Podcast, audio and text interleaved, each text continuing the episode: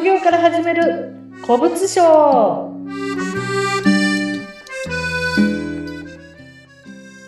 こんにちは。女古物商、鈴木ましろです。アシスタントの織出健一です。さあ、真城さん今日はどんな話を聞かせてくれるんでしょうか？はい。今回はブランドの新眼手っていうタイトルでやっていきます。本物、偽物っていうことですね。うん。そうですね。新眼っていう言葉は皆様あまりこう聞き慣れないかもしれませんが、はい古。物商の世界では、この、この新眼は、あの、どうですかとか、あの、やっぱり偽物だとか本物なのかっていうところで、この言葉。葉っていうのをよく使うことが多いですね。なるほど。はい。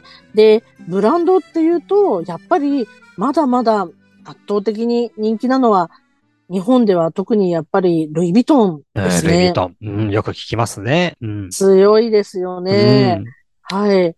あの、ただこのルイ・ヴィトンっていうのは、あの、すごくコピー商品っていうのがあ多いものに、やっぱり人気があるからコピー商品ももちろん多いーんですけれども、えっと、30年ぐらい前、私が本当に若かった頃、その頃っていうのも、すでにもうコピー商品があって、あったわけですよ。海外旅行行って、なんか買ってくる人っていうのもえいたりとかして、あ、もう今はね、そんなことしたらいけないと思うんですけど、その昔そういうことがあったりとか、あと、ただ本当にその時代っていうのは、はい。あの、海外で本当にね、正規、これは本物ですよって言って買ってきたのに、コピー商品だったりすることもあったし、ええ。あの、デパートで、こう、日本のデパートで、こう催事とかで、こう、ブランド1位みたいのがやってたりとか、うんうんあの、その頃っていうのは多分、ルイ・ヴィトンのお店って本当に限られたとこしかなかったと思うので、はい。デパートの中とかだと入ってるお店とかも少なかったから、その、はい。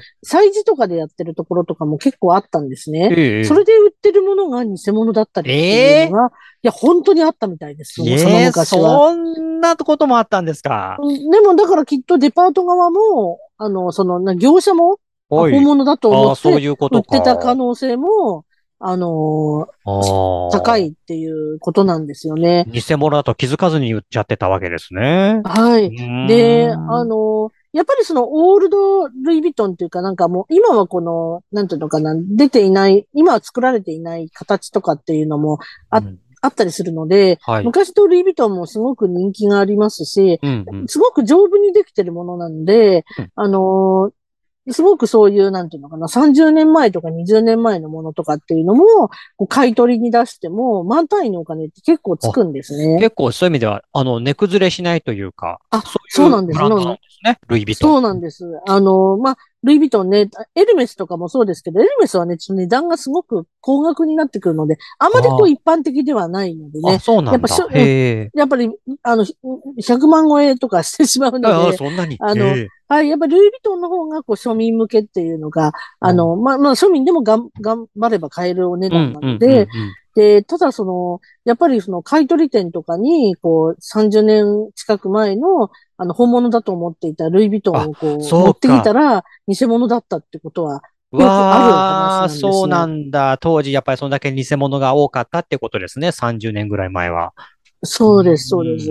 ね、あの、で、ただね、あの、比較的、ルイ・ヴィトンに関しては、この心眼っていうのが、意外とこの心眼ね、本物かどうかを判断するっていうのは、そんなに難しくないっていうふうに言われてるんですね。はい、はい。はい。あの、ブランドによってはもう本当に見極めってこう、結構大変なのもあるんですけれども、うんうんルイ・ヴィトンは、あの、まずシリアルナンバーっていうのが、はい。あの、必ず、あの、うんうん刻、なんて打刻されてるはい、はい。近くの内側に。まはい。あすごくこう、あの、縫い目の近くとかだったりとかするので、見づらいところにはあるんですけれども、うんうんそのシリアルナンバーでどこの国で何年に製造されたものかっていうのがわかるようになってるんですね。はい、はい。で、やっぱり偽物の場合は、そのナンバー自体がその存在しない、ああの、うんうんか必ず最初にこのイニシャルが入ってくるので、うんそのイニシャルがもう存在しないうんものだったりとか、うん数字とかがありえない数字だったりっていうのが、まず、その、心眼の一つであったりもするんですけれども。うん。あとはまあ、ロゴの刻印とかね、ようんくテレビとかでやってるのは、ロゴの刻印なんかがねうんうん、綺麗にこう、あの文字の後、なんていうんですか、その書体の漢字とかね、うんうんうんそういうのと。か、あと縫い目とかね、まあ、うんいろいろあるんですけれども、まあそうやってはいよく見れば偽物だってわかるっていうことなんですね。ええそうです。ええええはいええやっぱりそれだけ違うんですね。こう、偽物はあ明らかにやっぱり本物と違うところがいくつかこう見ていくとあるってことですね。そうです、そうです。んんなので、それを一個一個確認していけば、うんあの、わかるんですね。はい。はい。で、あの、特にね、古いものとかは、手触りも、あの、はあ違ったりっていう。手触りうんうんあの、それってのはもう、いっぱい触っていけばすぐ、あもうわかるようになるんですよ。これはもう経。験だ。うん。そうです。で、すごい、やっぱルイ・ヴィトンすごいなって思うのは、うんやっぱり型崩れとか、年数が経っても、うんやっぱ本物はしないんですよね。はあ、そうなんだ。うん。はい。しにくいですね、非常に。だからやっぱり、うんあの、すごくこだわって作っているんだなって、やっぱ人気の秘密が、こういうところにもあるんだなっていうのをうんうんうんやっ思ったりします。ぱりちゃんと作ってるんですね。うん。はい。で、あと、その、あまり見かけないブランド、なんていうのかな、こう、ね、ブランドもすごくたくさんあるので、あまり見かけないブランドっていうのは、はい。情報がやっぱね、少ないので、ああ、なるほど。はい。で、コピー商品って、どうしてなくならないんですかね？ねえ、やっぱり、それで稼げるっていうふうに思っちゃう人がいるんでしょうね。で、ま、ねえ、やっぱり買ってもらったら、た、閉めたものみたいな感じに思っちゃう人がどうしてもいるんだろうな。うん。うん。ただね、扱うことで犯罪にも、ねえ、なるじゃないそうですよ、そうですよ。うん。うん。ねえ、なんまか、あもう、うんどうせ稼ぐならね、あの、ち、違うお仕事で、本当そう。それだけの技術があるんだったら、他のことになんか活かせそうな気がするし。そう。なんですよね。あとはまあ、買う方もね、まあ、うん偽物は買わないっていう。まあ、偽物だと分かってて買うって人はいないと思いますけど、ね、そこのところでこう気をつけられるといいんでしょうけどね。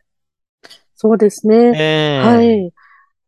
で、あと、その、あの、この前、私の同業者の中では、あの、これはまたこう、注意喚起なんですけれども、はいロエベっていうブランドがあ。るんですね。うんうん。はい。そのブランドの偽物をこう、買わされてしまったっていう、あら。まあ、店舗さんがいまして、ええあの、やっぱロエベってね、そんなに、多分、男性の方だと特に何もそんなのしもうもう分かってないです。聞いたことも分かんない。そうな何のことだかさっぱり。うんと思うんですね。うんそう、だからね、やっぱり、そういうのをすごくこう注意して、情報も、あの、うんもしこうブランドのバッグ専門でやっていきたいなんていう方も、うんあの、うん中にはいるんですね。こういううん古物商とかをやって、あの、やりたいっていう方の中には。その場合の場合はもう本当にこう、あの、いろんなね、やっぱりそういう同業者ともつながりを持って、ああ、やっぱり大事だ。うん。うん。あの、情報を、あの、どこどこのね、あの、店舗とかどこどこの人のところにその偽物が持ち込まれたよっていうね、うんうん。その噂とか、うん。そういう情報っていうのは結構仕入れるっていうのも重要かなっていうふうに思います。まあ、古物商の方はみんなそうかもしれませんけど、特にこういった高級ブランドを扱うっていうようなことでやっていきたいってなると、偽物をきちんと見極めるっていう、その心眼を見る目も大事だし、あとはやっぱり今、真城さんおっしゃったように、情報ですよね。いかにその情報をきちんといろんなところから仕入れておくかっていうことの大切さ。ねえ。うん。多分コピー作る方もね、あのーどんどんどんどん、こう、本物と間違えるような、そっくりのものをどんどん作っていくでしょうから、そういうアップデート、情報のアップデートっていうのも絶対いるでしょうしね。うん。あ、そうです、そうです。あの、ルイ・ヴィトンも、そのさっき言ったそのシリアルナンバーをはい。定期的に、その、こういうふうにシリアルナンバーを、こういう法則で打ってるよっていうのを変えたりするんですよ。そうなんだ。はい。なので、やっぱりそういうアップデートみたいなことっていうのをしてるわけなんですね。ええ、え。なので、やっぱり自分たちも情報のアップデートっていうのはしていった方がいいと思います。でもそのシリアルナンバーが変わったっていうことは、ルイ・ヴィトンが言うわけないですよね。それはやっぱりどうやって知るんですか？あの、やっぱそういう情報が流れてきますよね。ああ、やっぱりうんネットワークなんだ、そういう。そうですね。はい。いや、だから、本当にこう、人とのつながりっていうことが、そういったね、偽物を扱わないっていうことでも大事になってくるんですね。はい。で、ええ私はやっぱその講座をやることによって、うんうんこの、やっぱり講座の受講生っていう、こう、コミュニティができてくると思うので、これからたくさんの。そうですね。はいうんうんうんなので、その中でこういう偽物が出てきたよとか、うんうんあの、例えばそういうのがアップデートされたよとか、そういう情報も、あの、受講が全部終わったとしても、オンラインサロンで、そちらはサポートしていくので、ね。うんはい。真城さんのね、うん。はい、手に入ります。真城さんのオンラインサロンっていうのはね、卒業した後もしっかりとサポートしてくれるっていうことで有名ですもんね。はい。そんな感じなので、ぜひ、あの、安心して受講していただければと思います。でも、どうですか？あの、いきなりそういう、まあ、どうなのかな？あの、ハイブランドのものっていうのは利益率も高くて、ね、こう、売れると、すごくお金が入ってくるものなのかもしれないけど、初心者にとってはちょっと扱いにくいジャンルになるんですか？そのあたりどうです？でも、あの、やっぱり、さっきお話した通り、圧倒的にやっぱルイ・ヴィトンを扱うことが多くて、ルイ・ヴィトンに関しては、あの、きちんと勉強すれば、うんあ、の、心眼っていうのは、うん言った通り、それほど難しいものではないので、だ。ええ。はい。だからやっぱりその見かけないブランドの場合は、あの、ちょっとやっぱり注意してそうですね。っていうふうに、あの、お預かりするとか、うんうんうんあの、で、調べてから買い取りするとか、やっぱその場で買い取りとかっていうことをこしないように。ダメですね。うんはい。するとか、あの、やっぱりそういう工夫を、でもお預かりできないのであれば、したうん、お預けるのが嫌だって言ったら、もう私たちね、この、あの、こういう、なんていうのかな、古物商の常識なんですけど、うん相手がもうそうって言ったらすっぱり諦める。そこでなんかこう、目先のお金で、うんうんうんあの、考えて買い取っちゃったら偽物買わされるってことも本当にあるんですね。ああ、やっぱそうだか。はい、目先のお金はもう終わないでお預かりできないって言ったら、あ、そうですか。じゃあ、こちらも買い取りできないんでっていう形で言ってくっていうのが大事だと思いまなす。るほど。そこで何かこうね、スケ、スペ、えースケベ心出さずにね、いや、これ買っとけばなんとかなるかもしれないって思わないってことが大事ですね。そうです。これはもう本当にみんなそれを言いますね。ね、はい失敗した時はやっぱりそういうのが動いちゃうんだろうな。いや、大変な商売ですね。あら 改めてこうやって聞いてみると。の時計は特にそうですね。あの、あの、もちろん、あの、バッグだけでなく、うんうん時計に関しても同じことが言えると思います。なんか、はいその辺のね、やっぱり経験も身につけていって、商売をね、どんどんどんどんこう、アップデートして、情報もね、偽物の情報っていうのはアップデートしていかないといけないわけですね。うんはい。今日はじゃあこんなところで終わりにしたいと思います。はい。ありがとうございました。